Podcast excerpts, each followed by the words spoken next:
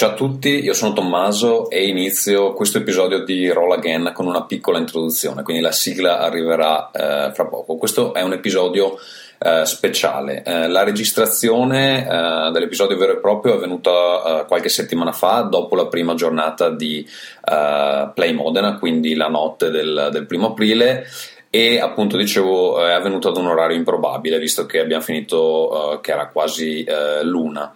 Abbiamo voluto registrare in quell'occasione perché uh, per noi è molto complesso trovarci tutti nella stessa stanza e volevo avere Luca, Enrico e me appunto come partecipanti all'episodio. Luca è il, è il coautore del Monad System Enrico è il coautore di Nostalgia la flotta nomade eh, la notizia principale è che ci apprestiamo a lanciare il Kickstarter per appunto finanziare la stampa sia di Nostalgia la flotta nomade che del Monad System. La data eh, scelta per il lancio su Kickstarter è il 27 aprile.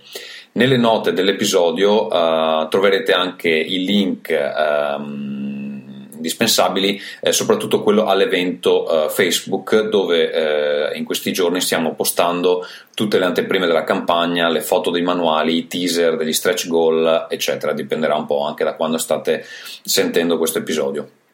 Nella registrazione vera e propria eh, sentirete che eh, insomma, quando abbiamo registrato la data ancora non era eh, certa, quindi lo ripeto, adesso eh, la sappiamo, è il 27 aprile, segnatevelo sul calendario. Noi speriamo di vedervi partecipare numerosi, eh, per noi questo è il culmine di più di due anni di lavoro e insomma speriamo che eh, vada a buon fine. Il resto ve lo lascio ascoltare nell'episodio. Um, visto che non ci saranno i contatti in coda, ve li dico adesso. Eh, I contatti di Roll Again sono sempre, eh, se volete scriverci potete farlo a rollagain at theworldanvil.com. Um, ci trovate anche su um, iTunes cercando uh, Roll Again, um, abbiamo delle playlist uh, su YouTube, uh, le trovate sul, sulla colonna destra del, del, nostro blog dove pubblichiamo gli episodi rollagain.it su Twitter ci trovate a www.twitter.com slash rollagaincast e twitter.com slash theworldanvil um, insomma mh, mm, questo è quanto e eh, ci vediamo ci sentiremo credo eh, dopo il kickstarter con eh, degli altri episodi regolari.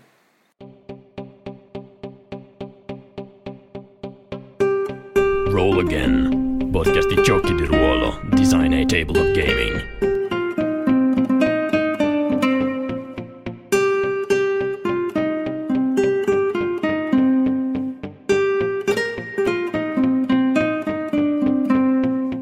Ciao a tutti e benvenuti a questo episodio speciale di Roll Again. Non so ancora esattamente che numero sarà, eh, perché eh, oggi parleremo uh, di qualcosa di speciale, cioè del Kickstarter del Monad System e di Nostalgia la flotta nomade. Noi eh, siamo reduci della prima giornata di Play Modena, infatti sentite questa voce eh, rauca e sexy. Eh, con me ci sono Luca Vanin che hanno, ha contribuito a eh, scrivere il sistema ed Enrico Pasotti che Ciao. è l'autore principale dell'ambientazione. Allora, siamo tutti stanchi, è mezzanotte e quindi cercheremo di tenere questa trasmissione breve. Nel momento in cui la sentirete, ehm, comunque avremo già fatto degli annunci riguardanti il Kickstarter dei, dei, nostri, eh, dei nostri, giochi e quindi eh, lo scopo di questa conversazione sarà quello di eh, supportare un po' con qualche informazione aggiuntiva eh, insomma, i due manuali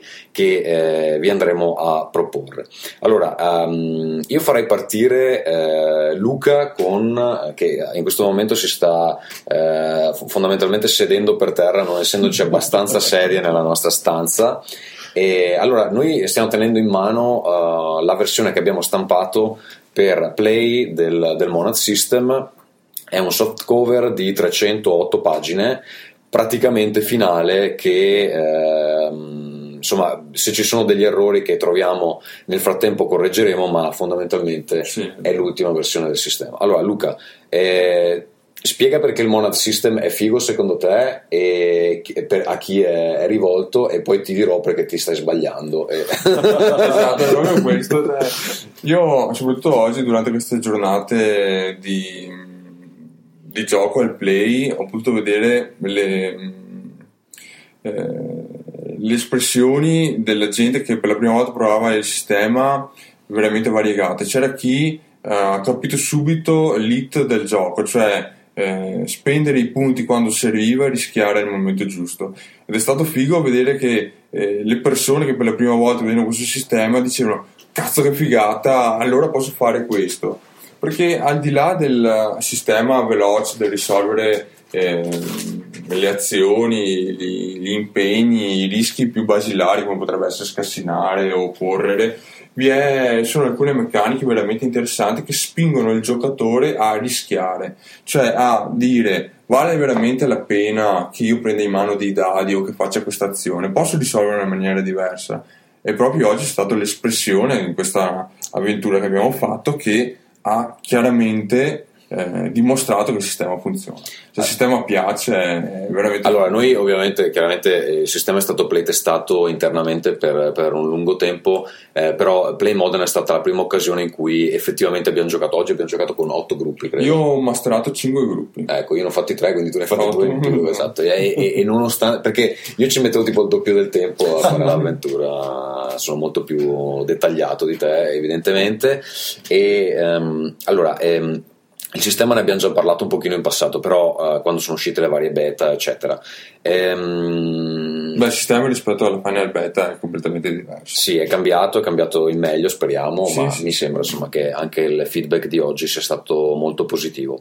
Eh, alcune cose che um, insomma, lo differenziano da altri sistemi um, è che uh, allora, io fondamentalmente mh, ho deciso di crearlo per risolvere de- delle problematiche che um, insomma, mi dava un fastidio nei sistemi eh, con cui sono cresciuto. E, mh, per esempio, alcune di queste sono il fatto che molto spesso i giocatori creano dei personaggi eh, e poi van- ne vanno a giocare degli altri perché quello che c'è scritto sulla scheda tutto sommato non, non, ha così grande importanza. Invece nel Monad System noi leghiamo l'avanzamento dei personaggi a effettivamente eh, tutta una serie di questioni tipo le loro prese di posizione gli obiettivi personali che hanno eh, i legami che devono proteggere eccetera. E questo porta eh, proprio a livello di meccaniche ehm, al seguire molto più attentamente che è, quella che è la personalità del... Sì, è, è vero, abbiamo, fatto, abbiamo pensato a questo sistema per spingere il giocatore a ricercare quello che i giocatori vogliono sia l'esperienza, l'avanzamento attraverso l'interpretazione di quei punti chiave del loro background. Però è anche vero che questi punti eh, chiave del background, delle prese posizioni, i legami e quant'altro, eh, sono mutevoli, quindi se io parto con un'idea che il mio legame può essere una cosa che era giusta nel momento in cui ho creato il personaggio. Può cambiare nel, può tempo, cambiare nel tempo. Ed è bello anche vedere l'evoluzione del personaggio però è fondamentale che i punti REM nel nostro gioco i punti di esperienza appunto eh, sono fortemente legati a questi tre queste tre tipologie di... Sì, non è che insomma questi, questi noi li chiamiamo precetti, non rimangono fissi nel tempo, nel tempo, possono cambiare una volta che sono completati o una volta che gli eventi eh, del gioco eh, portano il personaggio naturalmente, organicamente eh, a cambiarli. Un'altra particolarità del Monad System è che utilizza eh, sia i dadi perché eh, in, eh, in, realtà inizialmente ne utilizzava molti meno, poi abbiamo scoperto che alla gente piaceva tirare i dadi, quindi... Alla gente piaceva rischiare, diciamo. esatto, alla gente esatto. piaceva il brivido di fallire. Però eh, ehm, parallelamente al sistema dei dadi, eh, quindi diciamo un po' più casuale, un po' più esatto. rischioso, c'è un sistema di gestione delle risorse dove tu devi sempre ehm, diciamo bilanciare i test che, vo- che, che, che, devi essere sicuro che riescano eh, rispetto a quelli in cui decidi ok qui vediamo cosa, cosa succede magari. esatto lì devi essere bravo tu a gestirti i tuoi, i tuoi punti per dire ok questa azione qua devo veramente superarla ad ogni costo o posso prendermi un rischio e magari fallire è un'azione che vale la pena investire tutto il mio impegno oppure no però i punti somma sono una grandissima figata, però ricordiamoci anche dei punti stress, che sono secondo me veramente la svolta fondamentale all'interno di, delle nostre meccaniche. Perché? Perché il punto stress ti permette di andare oltre a quelle che sono le nostre regole. Noi vi abbiamo imposto un tetto, cioè una riserva bonus che i vostri giocatori normalmente non possono riuscire però attraverso lo stress voi potete andare oltre ai vostri limiti, quindi impegnarvi e riuscire in qualcosa. Cioè, fondamentalmente, oltre. per cercare di spiegarlo, è una meccanica che dovreste provare perché è più facile da, da Cioè, giocare che, sicuramente. che da spiegare. Però fondamentalmente c'è un tetto al punteggio massimo che un personaggio può ottenere in un test. Se decide però di ehm, attribuirsi un punto stress, eh, può sostanzialmente ignorare questo tetto e prendersi un rischio grande quanto gli pare, ovviamente eh, con la possibilità eh, di fallire. Questa è una meccanica che ehm, è molto interessante soprattutto da vedere in gioco perché eh, dà vita a queste situazioni eh, o la va o la spacca. Esatto, sì.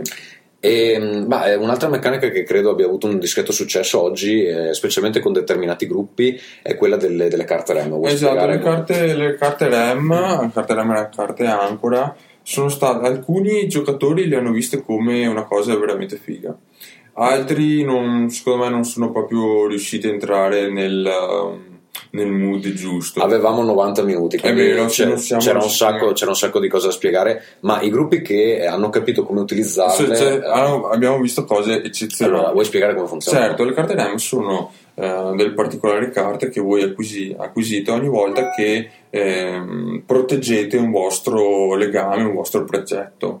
E sono delle, ehm, delle piccole descrizioni che il personaggio, il giocatore può, attraverso la spesa di punti REM, mettere eh, sul piatto e obbligano il narratore a eh, considerarle all'interno dello sviluppo della storia. Cioè, per esempio, eh, un personaggio le può guadagnare appunto seguendo i propri precetti. Eh, può avere una carta REM quando la pesca c'è scritto un'arma si inceppa. Esatto. Quando lui, lui se la può tenere da parte e quando il GM eh, descrive una scena, per esempio un combattimento, il giocatore che ha questa carta REM da parte la può calare sul, eh, sul tavolo e eh, fondamentalmente eh, imporre al narratore, eh, al GM, che eh, un'arma effettivamente o del nemico o di un, di un amico, se, insomma se c'è qualche doppio gioco in corso, eh, si inceppa. A quel punto eh, quello che c'è scritto sulla carta va a... eh, in- influenzare la narrazione Esatto. e giocare la carta giusta al momento giusto Mm. Fa veramente svoltare la storia. Oggi, per esempio, abbiamo avuto dei casi di alcuni giocatori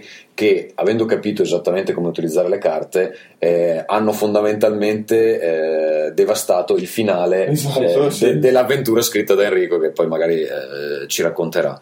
Comunque, per chiudere un attimo sul sistema, senza dilungarci troppo, ehm, probabilmente. mh, eh, durante la, la- beh, perché forse non l'abbiamo, non l'abbiamo detto, eh, arriveremo su Kickstarter, ci sarà una grossa campagna e ehm, dura- nel corso della campagna spiegheremo un po' in dettaglio eh, queste meccaniche in maniera che eh, entro la fine insomma vi sia abbastanza chiaro eh, cosa, andrate, cosa andate a, a supportare e mm, niente altre ehm, particolarità del sistema che Io ho visto che rispetto alle versioni precedenti abbiamo veramente snellito molto. Mm. nonostante le 308 pagine Nonostante, cioè, le 308, le 308 pagine scorrono veloci e soprattutto da chi ho avuto Mm. possibilità di far leggere il manuale, ma soprattutto le regole sono veramente... Cioè, io, cioè, a volte io avendole scritte rileggendole Dici, cazzo, sono veramente- dico, sono veramente bravo. Sì, detto, cioè veramente funziona così. Per dirti non, non me la ricordavo nel senso ok devi fare questo tu quanti punti somma l'autore dice ah faccio questo che è riuscita basta. Cioè una cosa che personalmente mi Sì, diciamo, ehm, possono sembrare un po' inusuali, ma poi Esatto. una volta che si perché, esatto perché il concetto di base è veramente semplice cioè tu devi superare un valore con la tua riserva bonus basta Mm. cioè eh, l'assunto è Si parte, si parte da un fisso che è il valore dell'abilità Esatto. a cui si può aggiungere questa riserva. però l'assunto è questo cioè è veramente facile Eh, vogliamo spiegare come viene calcolata questa riserva bonus? È calcolata, eh, c'è, c'è un- una pool di punti che può essere spesa e, e il, il tetto di questa pool È è, de- data- è determinato dalla somma dell'abilità e dell'attributo primario. Nel- in questa pool di punti uno può decidere o di tirare quel numero di dadi o di usare quel numero di punti somma. Se, se usa i punti somma ha dei bonus automatici. Se tira i dadi... eh, corre un rischio di fallire però eh, esatto, i punti somma sono finiti, quindi a un certo punto quando Esatto. li hai finiti non li puoi più utilizzare. I dadi sono gratuiti, diciamo così, Esatto. però puoi, puoi ottenere un fallimento. Ehm, ma altre cose interessanti del sistema è che eh, è abbastanza flessibile, nel senso che vabbè, oltre a essere universale, eh, perché lo presentiamo come eh, libro a sé stante che si può adattare a ambientazioni fantasy, eh, fantascientifiche e eh, insomma di altro tipo, horror, eccetera.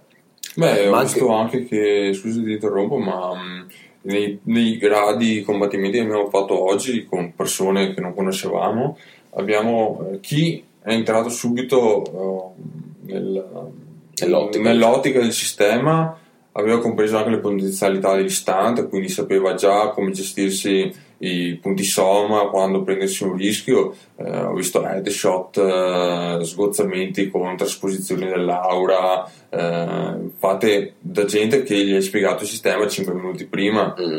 cioè, non- cose che in altri sistemi personalmente non, non mi è mai capitato nella mia lunga masterizzazione. E, e la possibilità, appunto, sì, è mortale, diciamolo.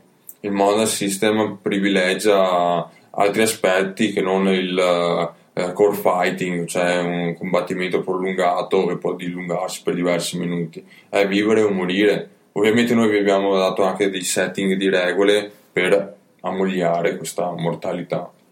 Eh, sì, abbiamo una meccanica che si chiama carte ancora, eh, che vengono pescate quando un personaggio è in pericolo di, di vita, fondamentalmente, e vanno a rappresentare un po' quella, mh, eh, quella mh, situazione dove in un film d'azione l'eroe giace a terra in una pozza di sangue, eh, ma invece di arrendersi si ricorda degli insegnamenti del suo maestro che eh, insomma, gli ricordano eh, di essere un uomo vero e insomma, lo spingono a rialzarsi ancora una volta per continuare a combattere o perlomeno per strisciare eh, Sì. via dal... Beh, dal- oggi, dal- oggi è dal- capitato che un tipo cui abbiamo introdotto questo, questo concetto delle carte ancora ha voluto, anche se non era necessario, necessario, ha voluto assolutamente usare la sua carta ancora per fare la scena figa, capito? Eh, sì. però è stato soddisfacente. E insomma, queste- in queste carte ancora c'è una specie di incipit che vi indica eh, un... Che il personaggio deve, che il giocatore deve episodio, utilizzare esatto, è un episodio del passato del personaggio che il giocatore è tenuto a Narrare. a narrare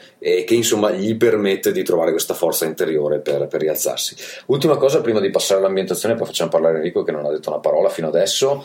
Ehm, allora, ehm, il sistema supporta eh, personaggi eh, che possono fare tutto. Ehm, però eh, il modo in cui lo fanno eh, può essere a velocità diverse, cioè esistono delle predisposizioni, possono esserci personaggi più d'azione, personaggi più studiosi, eccetera.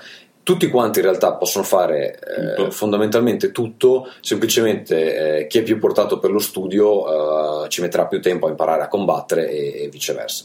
Cosa del genere. Ehm, no, in realtà c'è un'ultima cosa che voglio dire Enrico, e cioè che eh, questa gestione delle risorse, cioè ovvero i punti soma, può essere fatta alla luce del sole quando non c'è motivo per far diversamente, oppure noi abbiamo questo meccanismo delle carte che possono essere giocate a ehm, faccia eh, In giù. in giù per bluffare, nel senso di, eh, se eh, c'è l'opportunità di eh, far credere all'avversario che può essere il GM, che può essere un altro PG, eh, di eh, voler investire più risorse di quelle che in realtà si stanno investendo, si gioca a carte coperte, così eh, dopo aver sommato l'abilità e aver tirato i dadi, uno scopre le carte e magari ha giocato 5 carte e tutte e 5 le carte riportano la dicitura 0, quindi eh, nonostante abbia giocato 5 carte non ha aggiunto nessun punto. L'altro, eh, l'altra persona eh, ovviamente deve valutare eh, le abilità di bluff, la faccia da poker dell'altro. Sì, del- per- perché è anche interessante soprattutto nei conflitti giocatore-giocatore, personaggio-personaggio, personaggio giocante verso altri personaggi giocanti, il fatto che eh, se nella sua riserva bonus usa un misto tra eh, punti somma, giocati coperti e dadi, i dadi sono veramente eh, l'ago della bilancia, perché basta un solo fallimento, Mm. indipendentemente dai punti somma investiti, per determinare eh, l'esito dell'azione, cioè un fallimento. Una faccia su 6 di un dado, di qualsiasi dado tirato, indica che l'azione è fallita. Ho visto oggi, per esempio, anche nei vari episodi scorsi, gente investire un grande ammontare di punti soma tirare, puoi tirare un dado. dado e fallire l'azione e Esatto. sprecare la somma. perché ogni volta che uno tira un dado è un rischio. Allora, ehm, Enrico, io passerei al, al- a descrivere l'ambientazione, eh, di cui in realtà eh, anche qui su Roll Again non abbiamo mai parlato in dettaglio, perché eh, tu eh, Non sono mai venuto, Non sei mai venuto. Non sei mai venuto. Ehm, e questo contribuisce a creare un po' la tua personalità misteriosa, eh, però finalmente puoi parlare di te e puoi parlare del- della storia che hai scritto e del perché insomma la gente dovrebbe supportarla su, su Kickstarter. Parti pure da dove vuoi, ti do carta bianca. Ok, eh, ciao a tutti, tanto per cominciare. Eh, io non mi dilungherei più di tanto su me stesso perché comunque non c'è molto da dire. Eh, preferisco parlare dell'ambientazione. Eh, l'ambientazione ha un taglio prettamente, principalmente fan- eh, fantascientifico, eh, però eh, l'idea alla base del, mh, di questa ambientazione è comunque di dare la possibilità a tutti i, i GM di poter creare eh, anche situazioni molto diverse l'una dall'altra. E per fare questo eh, abbiamo inventato mh, queste- le- la, la nostra storia a bordo di alcune arche. Eh, queste, queste arche effettivamente giungono sulla Terra in un eh, periodo in cui le- la Terra è sconvolta da, da catastrofi di natura trascendente, ci sono fantasmi alti chilometri che, che attraver- che camminano sulla Terra e, va- e altre situazioni abbastanza bizzarre direi. Mhm. Che descriviamo bene nell'introduzione. Assolutamente Io sì. qui voglio fare una parentesi, ho detto a Enrico, ma mettiamo due o tre paginette di introduzione, ne hai scritte 18. Ma penso più di 20. onestamente. ok, quindi c'è un'introduzione di 20 pagine. Penso, Ma eh, scusate se mi interrompo, io la prima volta che ho letto l'incipit di Nostalgia ho detto ma chi è che ha scritto sta roba? un pazzo. Cioè, è uno sciamano, da dove l'ha tirato fuori? No. Cioè, è stato veramente fulminante. Assolutamente, la- l'idea principale era la cosa che mi divertiva, mi ha divertito molto scrivere la cronologia iniziale perché sono partito da, una situa- da un 3-4 situazioni strane come l'apparizione di esseri sovrannaturali oppure una- un'intelligenza artificiale che ha messo le sue mani sul governo americano per dire e, e- e pian piano ho iniziato a trasformare il mondo per condurlo mh, verso la catastrofe, verso l'urlo dell'abisso su cui volevo spingerla. E, e a questo punto eh, l'umanità minacciata da, da- da vari pericoli eh, si trova a, a cioè scopre l'arrivo di queste otto arche gigantesche, de- dei vascelli spaziali mandati non si sa da chi, eh, che sono- sembrano però pronte ad accogliere eh, quanti desiderino, desiderino abbandonare la Terra. E il fatto verso i quali vanno è assolutamente sconosciuto, d'altra parte rimanere sulla Terra significa morte certa. Quindi eh, una buona porzione del- della popolazione terrestre, circa un miliardo di persone se non ricordo male, eh, si distribuisce a bordo di queste otto enormi arche e partono al- verso un viaggio di cui non conoscono la meta.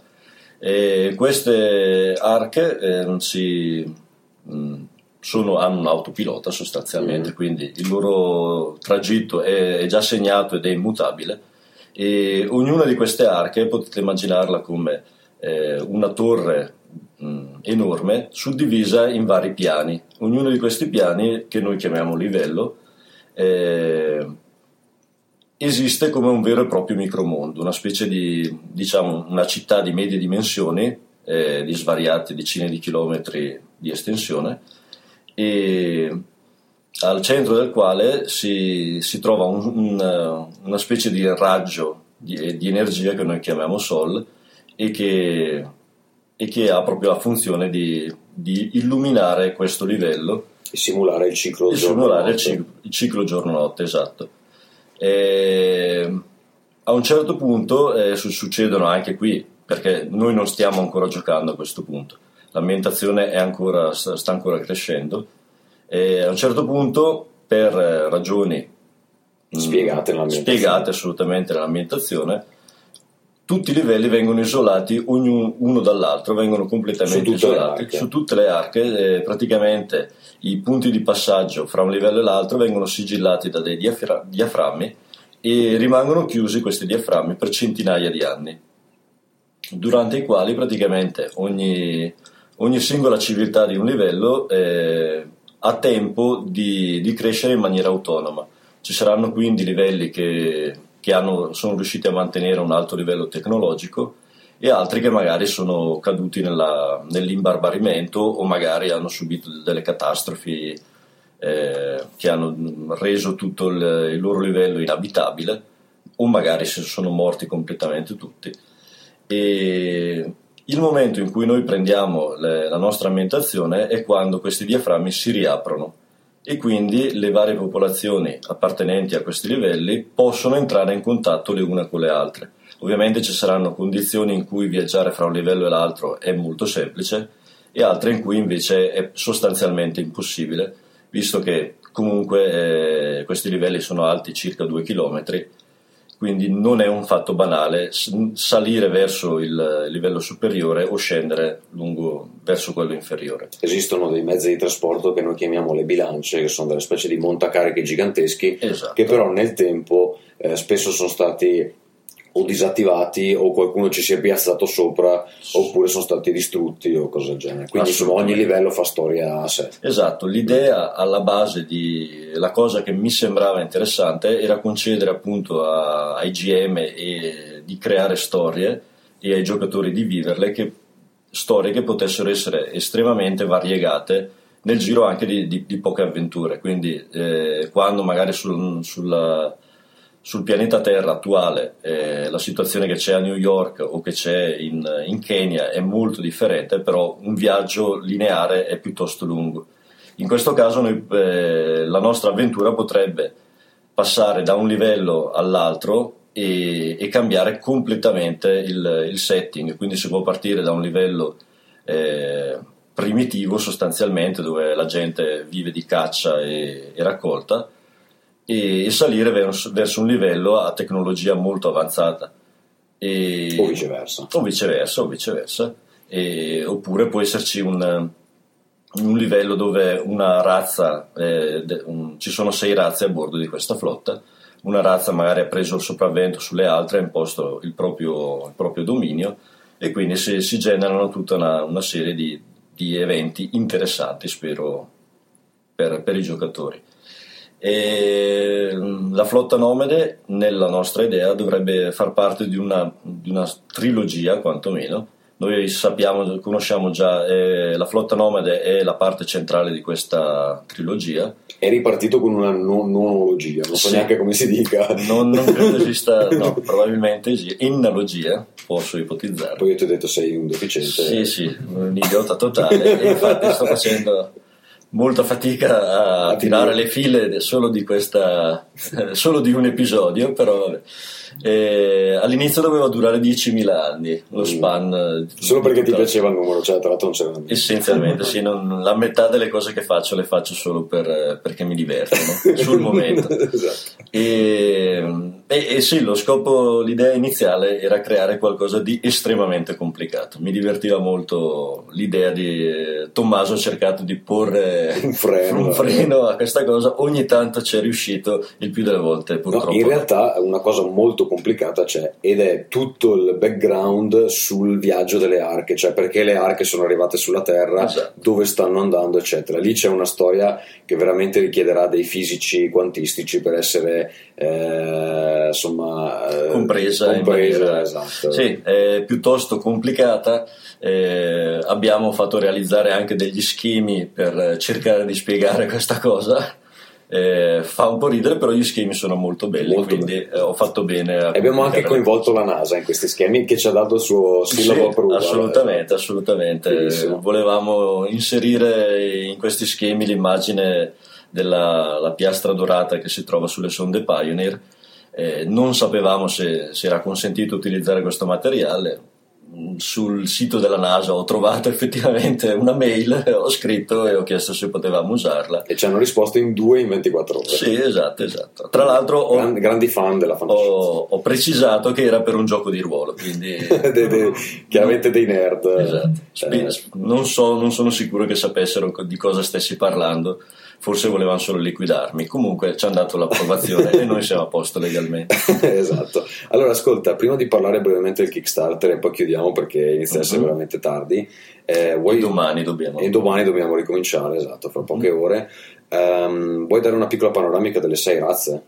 Se me le ricordo, assolutamente sì.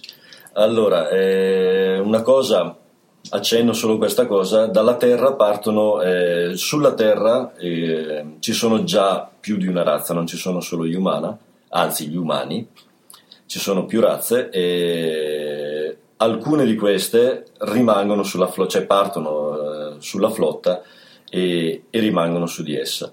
E altre razze invece scompaiono e, e alcune, alcune razze vengono invece create. Vengono create da queste razze che, che, Che sono pre- precede- scompaiono. esatto, esatto. E quindi abbiamo gli umana, che sono semplicemente i discendenti diretti di- degli esseri umani, hanno più o meno, no, sono esattamente come noi, l'unica cosa hanno un potere di poter utilizzare le chiavi di volta, che sono degli artefatti eh, appartenenti alla tecnologia del- di, queste navi avveniristiche e, e solo loro possono utilizzarle a causa del, del DNA di- di- che posseggono. Sono la razza eletta, diciamo, è anche la più numerosa. Esatto, sì, del- assolutamente. La più numerosa è quella che, che nel momento in cui inizia la nostra ambientazione detiene il potere. Prima di loro c'era qualcun altro, però questa razza che, che dominava prima, una razza di, di- di robot coscienti in sostanza,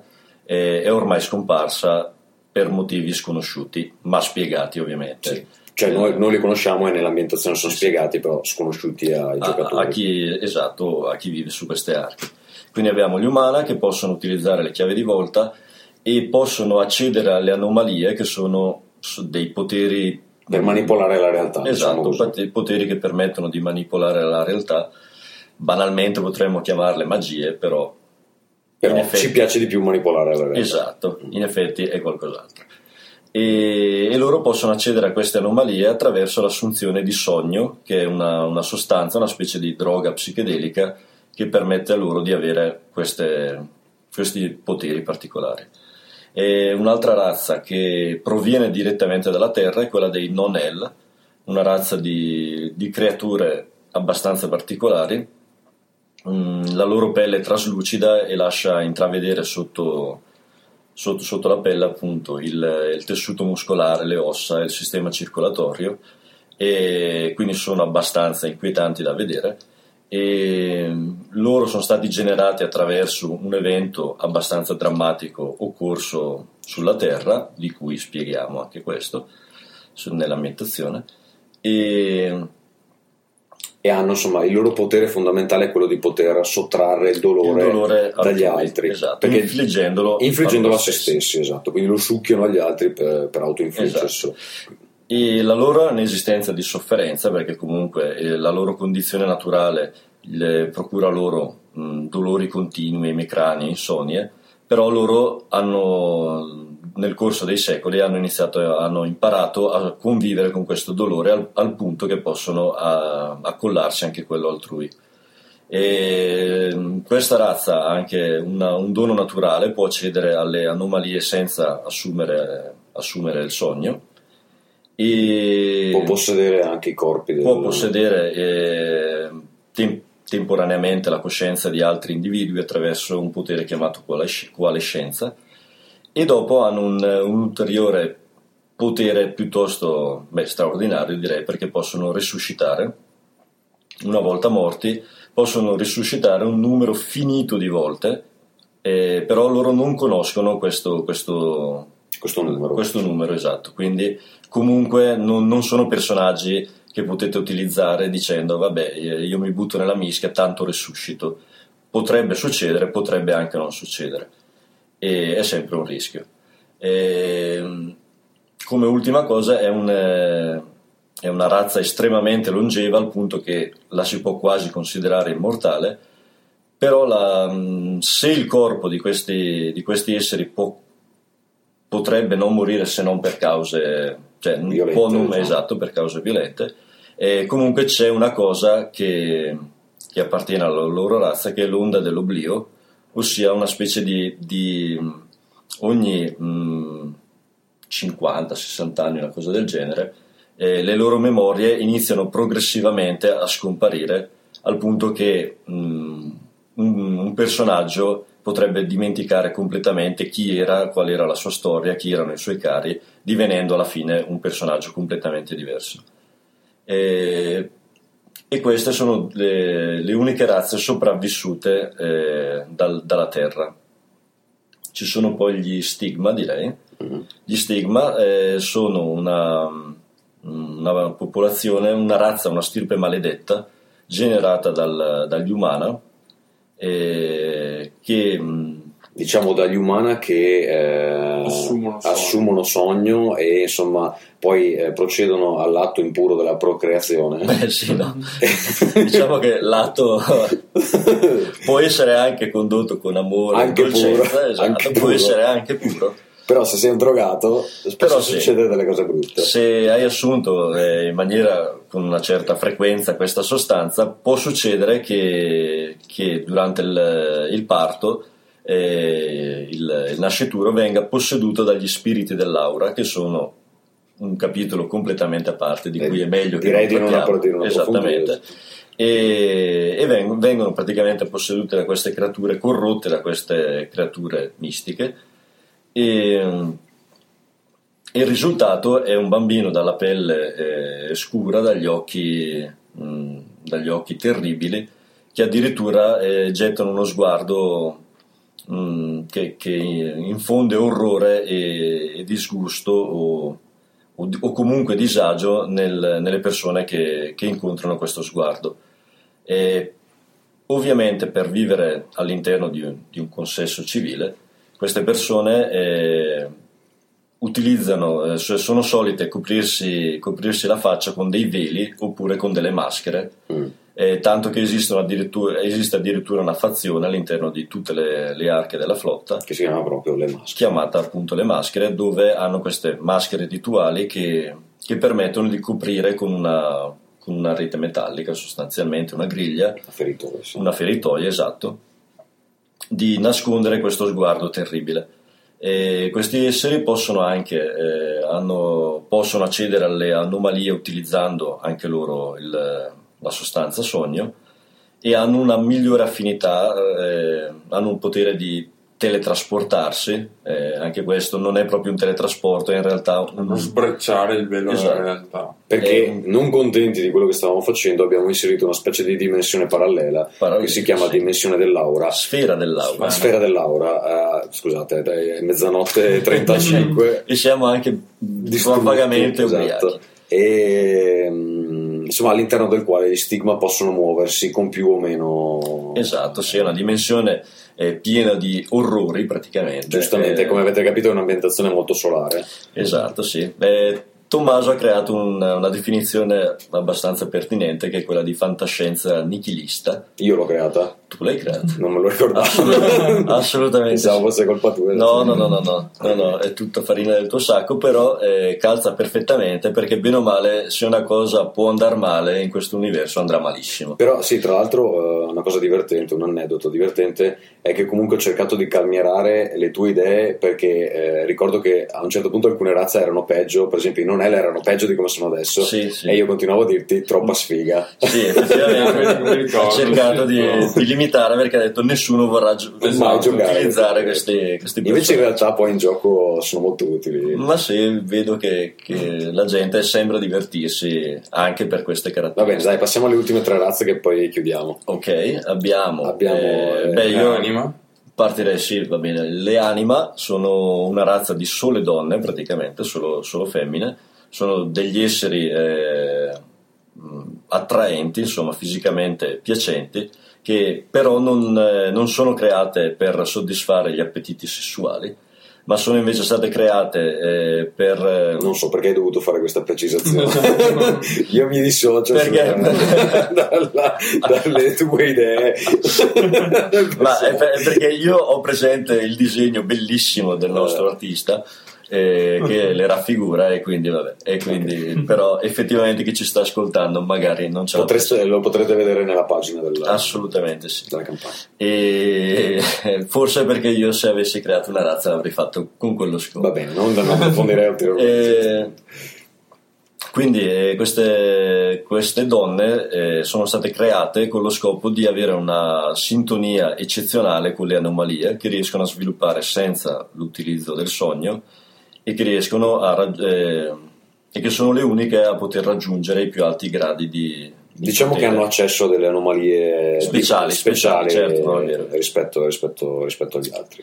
E la loro caratteristica è comunque, essendo estremamente potenti e pericolose, diciamo, eh, sono state create con un, un forte imprinting genetico che le- praticamente questi esseri vengono as- eh, creati artificialmente e, e nelle ambientazioni possono essere addirittura acquistate da, da vari personaggi eh, o NPC più, più che P- PG insomma e, e possono, sono a tutti gli effetti i loro padroni. sono i loro padroni, praticamente ve- le acquistano, le prendono da quando sono piccole, diciamo, e la prima persona che le accudisce diventerà il loro padrone e le anima eh, avranno una fiducia eh, Incrollabile. incrollabile, assolutamente, cercheranno di proteggere il proprio padrone eh, in ogni modo e obbediranno ciecamente a, a quello che, che egli comanda. Poi godono anche di particolari, cioè hanno proprio un legame mentale con hanno il un legame padrone, mentale eccetera. con il padrone che permette loro di comunicare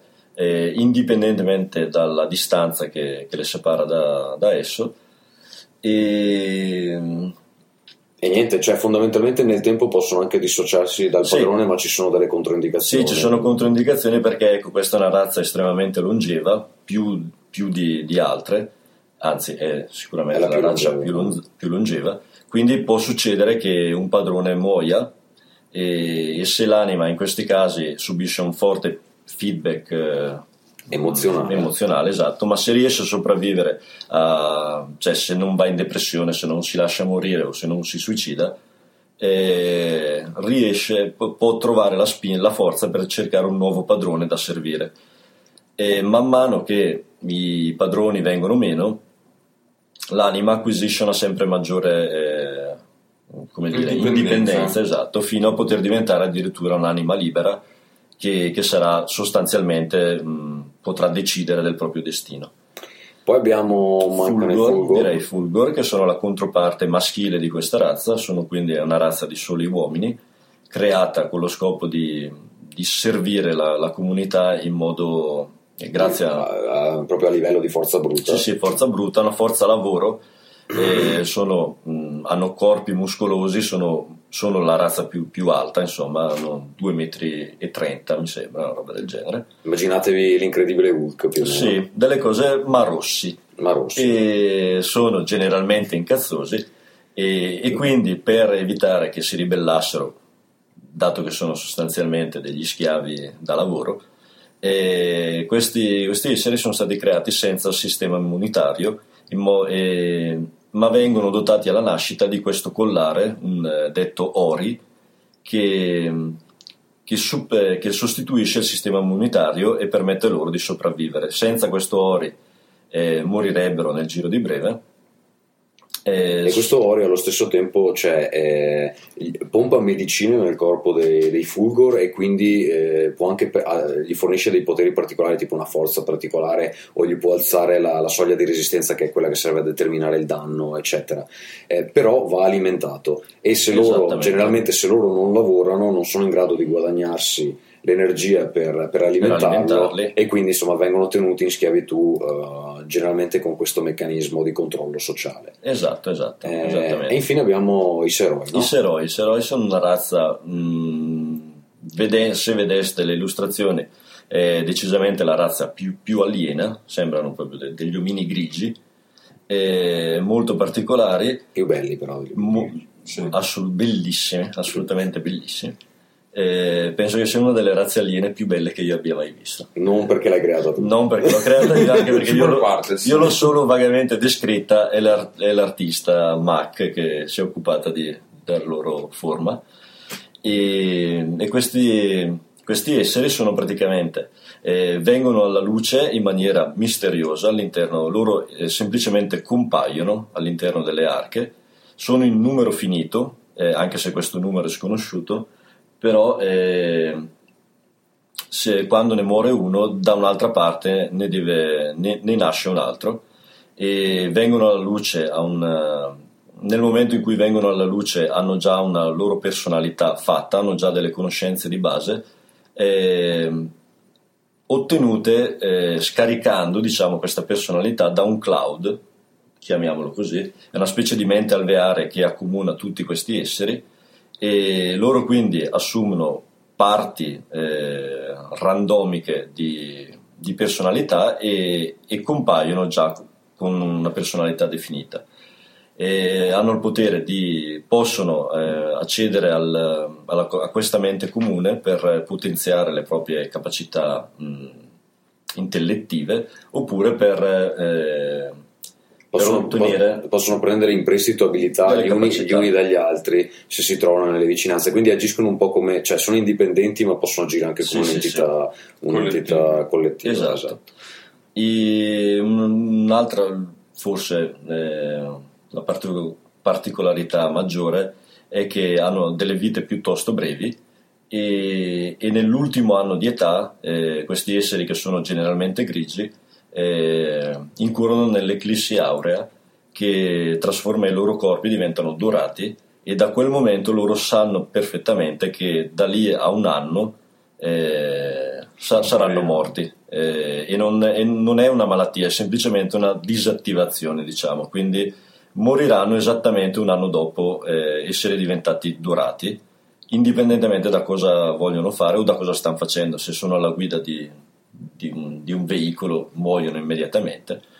E- ed essendo una razza piuttosto caparbia eh, che cerca sempre di dare un senso alla propria vita eh, è probabile che durante quest'ultimo anno di età eh, cerche- eh, cercheranno di, di portare a termine risolvere una serie di questioni che, che hanno aperte. Va bene, questa è una panoramica generale della flotta nomade, eh, poi per ulteriori dettagli vi rimandiamo alla campagna che credo inizierà a pochi giorni dal- dalla pubblicazione di, di questo podcast, non ho ancora deciso esattamente quando verrà pubblicato. Comunque eh, quando sarà online credo metterò il link anche nella descrizione del- dell'episodio. Quello che potete aspettarvi dal Kickstarter è la possibilità di finanziare sia il manuale ehm, generico del Monad System su cui si basa l'ambientazione, sia appunto il libro dell'ambientazione. Il manuale abbiamo detto è una 5, eh, la versione test che abbiamo stampato è 308 pagine, la versione finale più o meno avrà lo stesso numero di pagine, ci sarà qualche pagina extra probabilmente.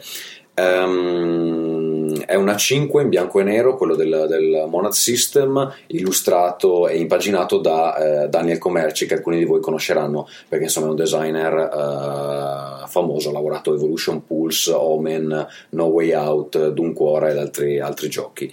Ehm, le illustrazioni sono sue e eh, di, un, di un debuttante molto bravo, Luca eh, Bonazzoli. Luca Bonazzoli, che spero imparerete a conoscere. Invece, sempre nel Kickstarter, abbiamo deciso di proporle in contemporanea perché è la cosa che ha più senso, visto che l'ambientazione si basa eh, sulle regole del Monad System.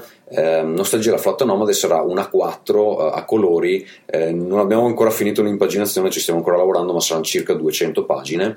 E insomma, la qualità delle illustrazioni è molto alta. Abbiamo una serie di illustratori internazionali che, che stanno intervenendo sul, sul manuale. Insomma, ehm, sicuramente nel- nella pagina della campagna vedrete degli esempi e, e siamo sicuri che vi, vi stupiranno in, eh, in positivo. Eh, durante la campagna sarà anche possibile acquistare i dadi Monad che non sono indispensabili per giocare, sono dei normali dadi 6, semplicemente sono più fighi e hanno i loghi eh, giusti o del sistema o dell'ambientazione. E poi insomma eh, vi lascio, ci saranno altre cose che potete aggiungere, potete comprare le magliette e le stampe della copertina se vi piace particolarmente, eccetera. Altre cose che insomma vi lascerò scoprire eh, quando verrà pubblicata la campagna. Io adesso per chiudere eh, chiederei a Luca se tu fossi uno che non ci conosce e dice vabbè ma voi siete tre poveri stronzi perché dovrei darvi i miei soldi tu cosa gli diresti? Perché non c'è un gioco così nel mercato. Sembra strano da dire, forse lo diranno tutti, però è vero. Cioè, anche oggi girando per diversi tavoli non c'è no, un gioco come il nostro. Diciamo che c'è molta vitalità ma... eh, C'è molta vitalità, però ci sono delle meccaniche che per giocatori, forse è sbagliato dire maturi, eh, rendono tutto la cosa molto più semplice. È il giusto connubio tra eh, un sistema generico e un sistema più simulativo, veloce, rapido, ci mettete 5 minuti a fare personaggio, il personaggio è caratterizzato, vale veramente. Io penso che il, il pregio principale del sistema, se devo proprio riassumerlo in una frase, è che coniuga eh, le cose positive del gioco di ruolo old school con alcune lezioni che abbiamo imparato da- dai giochi più moderni, perché ehm, almeno io e Luca non siamo del- dell'opinione che ci sia del buono solo nell'old school o solo Esatto, nella, sì. nella nuova scena indie. Eh, ognuno ha dei pu- punti di forza, noi crediamo di aver trovato un buon eh, insomma, punto eh, intermedio, una buona, eh, non direi compromesso, ma eh, punto d'incontro. Ecco, diciamo Sì, così. io dico provatelo, non, non ve ne pentirete. Sì, anche perché ve lo offriamo proprio a dei prezzacci Sì, stracciati. esatto. Cioè, veramente, E- ma- e- Ci stiamo rovinando, cari amici da casa, eh, manca solo sette di pentole.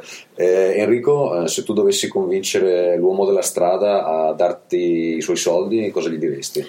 Allora, su parlo sostanzialmente dell'ambientazione o di tutto il progetto? Il No, progetto parla, parla dell'ambientazione che è la cosa che allora, magari beh, sei più l'ambientazione, legato. l'ambientazione certamente. L'ha scritta lui, quindi è ovvio che dovete... Ok. La, la cosa che mi piacerebbe che, che i ragazzi all'ascolto provassero è, è di vedere tutto questo arazzo di, di storie che, che partono da- dalla divinità che ha sostanzialmente creato tutto l'universo fino al momento in cui essa finisce, non so se posso spoilerare, imprigionata da- dalle creature stesse che ha creato e partendo dalla Terra, viaggiando sulle arche e giungendo fino al traguardo, al- al- alla meta di, di questo viaggio. È un'ambientazione che va dal macro al micro e dice... e poi- Esatto. e poi se devo indietro. spendere io una parola su nostalgia è che è una delle poche ambientazioni che beh, io ho avuto modo di leggere randomiche che, che ti proprio causa stupore dici mamma mia cioè, perché, perché? Cioè, devi, devi sapere ci sono una serie di meccaniche che proprio ti spingono a sapere il perché delle cose Mm.